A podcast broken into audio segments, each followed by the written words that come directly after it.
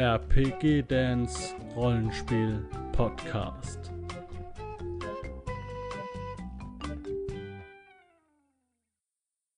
Herzlich willkommen hier zu einem neuen Video von DDD Verlag 1000 Rote Trolle, das Rollenspielmagazin aus Unterfranken mit ganz viel Abenteuerszenarios, äh, historischen Artikeln und so weiter für das Rollenspiel Midgard, aber auch für andere Rollenspieler, die einfach das Abenteuer dann nehmen und für sich umgestalten wollen. Ähm, alle, alle Artikel heute noch erhältlich, auch wenn da immer noch D-Mark draufsteht, weil das halt ein altes Heft ist. Ähm, an dieser Stelle, wenn ihr diese Videos schaut, diese Rollenspielvideos und immer nur so guckt, ohne ein Profil zu machen, dann meldet euch doch mal bei YouTube an, macht mal ein Profil und schaut dann die Videos mit einem Account und lasst auch mal Likes und Abos da. Da würde ich mich sehr drüber freuen. Und ähm, ja, das wird natürlich auch, ähm, das ist natürlich dann auch immer ein Zeichen von Wertschätzung für mich, dass ich mit dieser Arbeit mache, dass ich, dass ich euch mit meine Eindrücke mit euch teile und natürlich auch für das Rollenspiel, dass dann ähm, ja, dass dann einfach, ähm, äh, dass dann einfach YouTube merkt, Leute, ähm, das zieht. Ja? Das ist, Rollenspiel ist ein Thema, was Leute interessiert.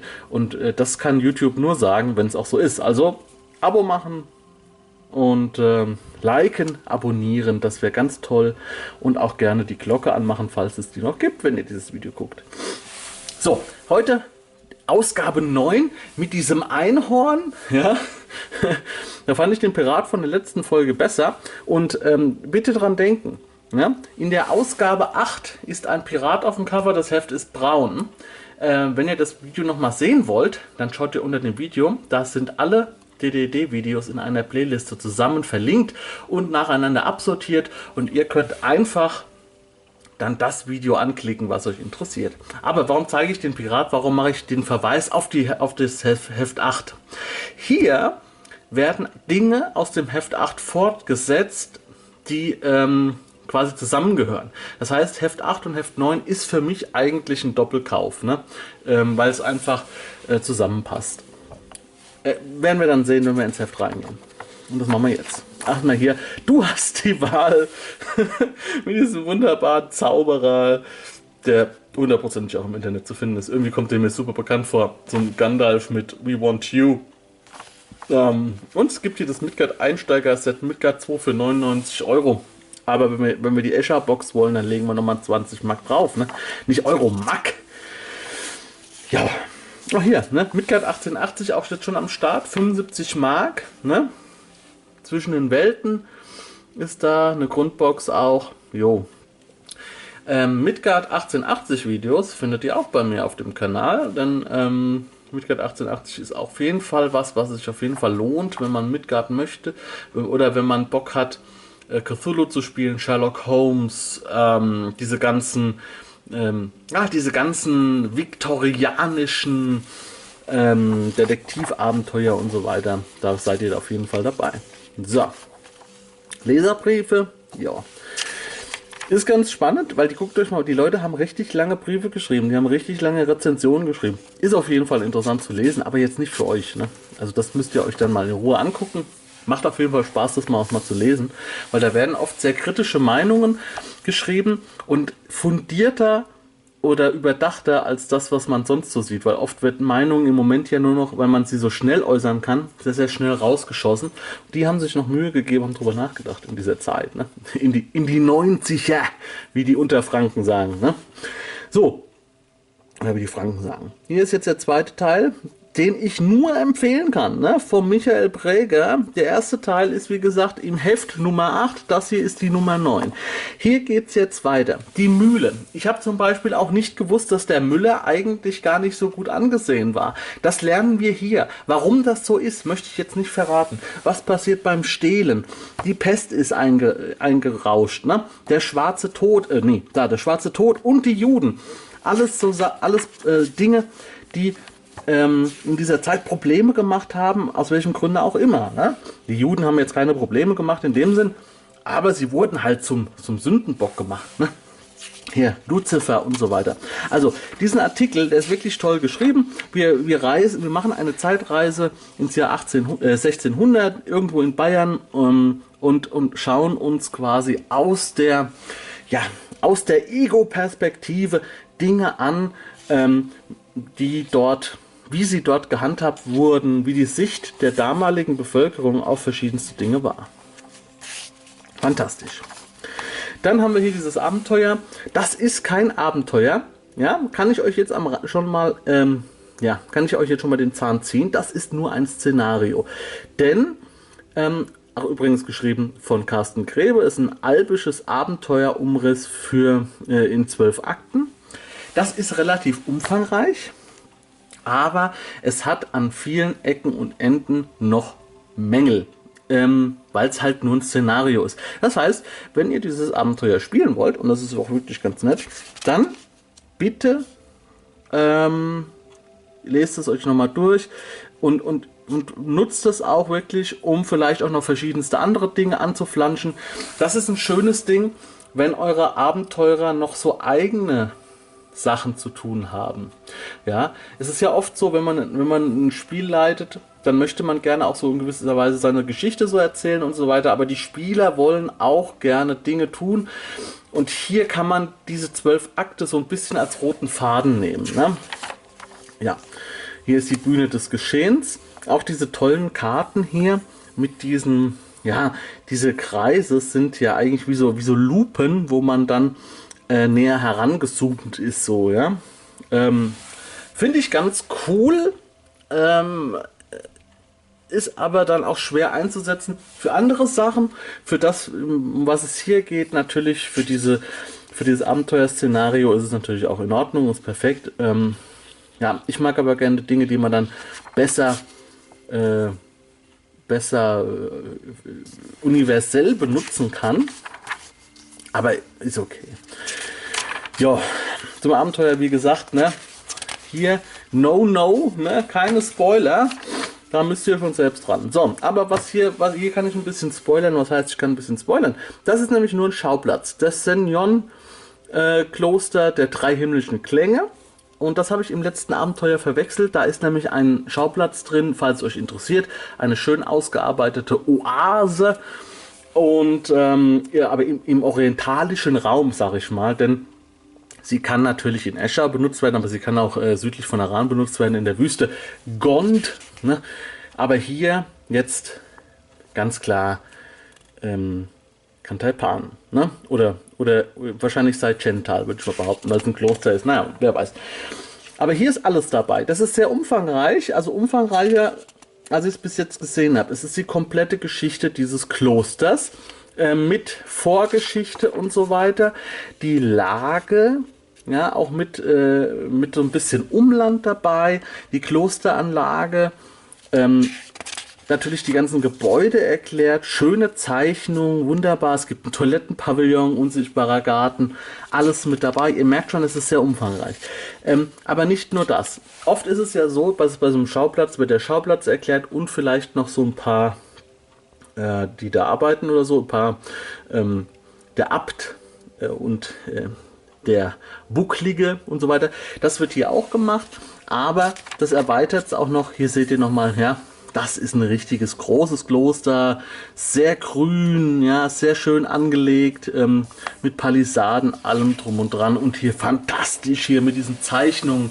Ja Leute, wenn ihr das den Spielern auf den Tisch legt, dann ist aber hier der Tiger äh, wild, ne? Und nicht wie hier unten das Tor der gezähmte Tiger, sondern da ist der Tiger wild, ne? Ähm, genau. Und es gibt dann hier, genau, das ist das, was ich meine. Das ist jetzt das, wo jetzt nochmal die Extrameile gegangen wird. Hier geht es jetzt um die Sicht der, ähm, der Mönche auf die Welt. Also ist schon fast eine Ordensbeschreibung mit dabei. Es ist schon, was heißt fast, es ist so, ne? Ordensregeln, Aufnahme in den Orden und so weiter und so fort. Ja, hier kann auch eine Spielerfigur herkommen. Hier kann man auch mal die Spielerfigur wieder zurückschicken. Ja? Und dann gibt es halt hier was, da ist halt was da. Das ist schon cool. Die Kammer der Erkenntnis, Teezeremonien, also hier geht es richtig ab. Ja? Der hat sich richtig, richtig Mühe gegeben. Hier gibt es jetzt auch noch einen Rat, der Rat der Meister, äh, wie Entscheidungen getroffen werden und so weiter und so fort. Also ihr merkt schon, wie lang das ist. Ne? hier auch eine Zusammenkunft der Meister, wie das alles so abläuft und, und, und, und, und. Ne? Wahnsinn. Dann hier nochmal ein schöner Ergänzungsartikel zu Erain, Mystische Völker, wieder von Carsten Grebe. Äh, das ist irgendwie sein Steckenpferd, Erain und vor allem die mystischen Völker. Da ist er sehr häufig dran beteiligt. Ähm, auch an den Abenteuern natürlich, aber hier mystische Völker, da lese ich ihn eigentlich fast immer, oder hat es, war bis jetzt jeder von ihm? Ich weiß es nicht mehr, genau. Das hier, das sind die Moosweibchen und die Waldväter, ne? Ja, ähm, rein thematisch sind die hier, äh, sagen wir mal, im, im Hintertreffen. Ähm, es gibt im Heft Nummer 7 das mystische Volk der Giane. Und die Giane und hier diese Moosweibchen und äh, Waldväter, die kämpfen gegeneinander, aber die hier sind ein bisschen im Hintertreffen und sind eigentlich zurückgedrängt und leben nur noch in ganz, ganz verwunschenen, versteckten Teilen und so weiter.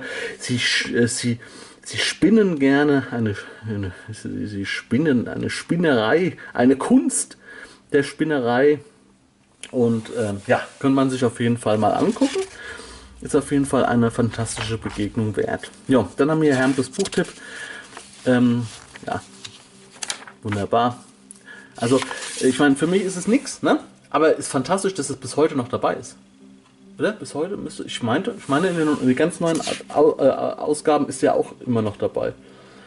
Weiß ich nicht, ob das immer noch der gleiche macht, ob das der Sohn übernommen hat, ob das der neue, ähm, der neue Besitzer gemacht hat. Ich, ich sag das jetzt einfach nur so, ne? Ja, ich, ich sitze gerade hier. Was ist das denn? Anzeige. Und hier Silvia Schlüter. Die ist doch vom. Äh, wie heißt der? Zauberfeder? Nee, wie heißt der Verlag? Ich weiß jetzt gerade nicht mehr. Mit dem Private Eye Rollenspiel. Äh, das ist doch die Silvia Schlüter. Weiß nicht. Ich weiß es nicht. So, dann haben wir hier ähm, eine Abhandlung Hyr Cassors also das ist der Name von ihm, Hörkassor, über die Feuerkugel. Ähm,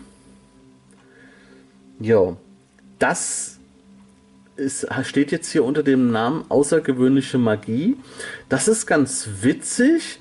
Ähm, ich finde es auf jeden Fall ziemlich cool. Das könnte auch im Rollenspiel oder im Fantasy Almanach gebracht werden, aber dafür ist es zu umfangreich.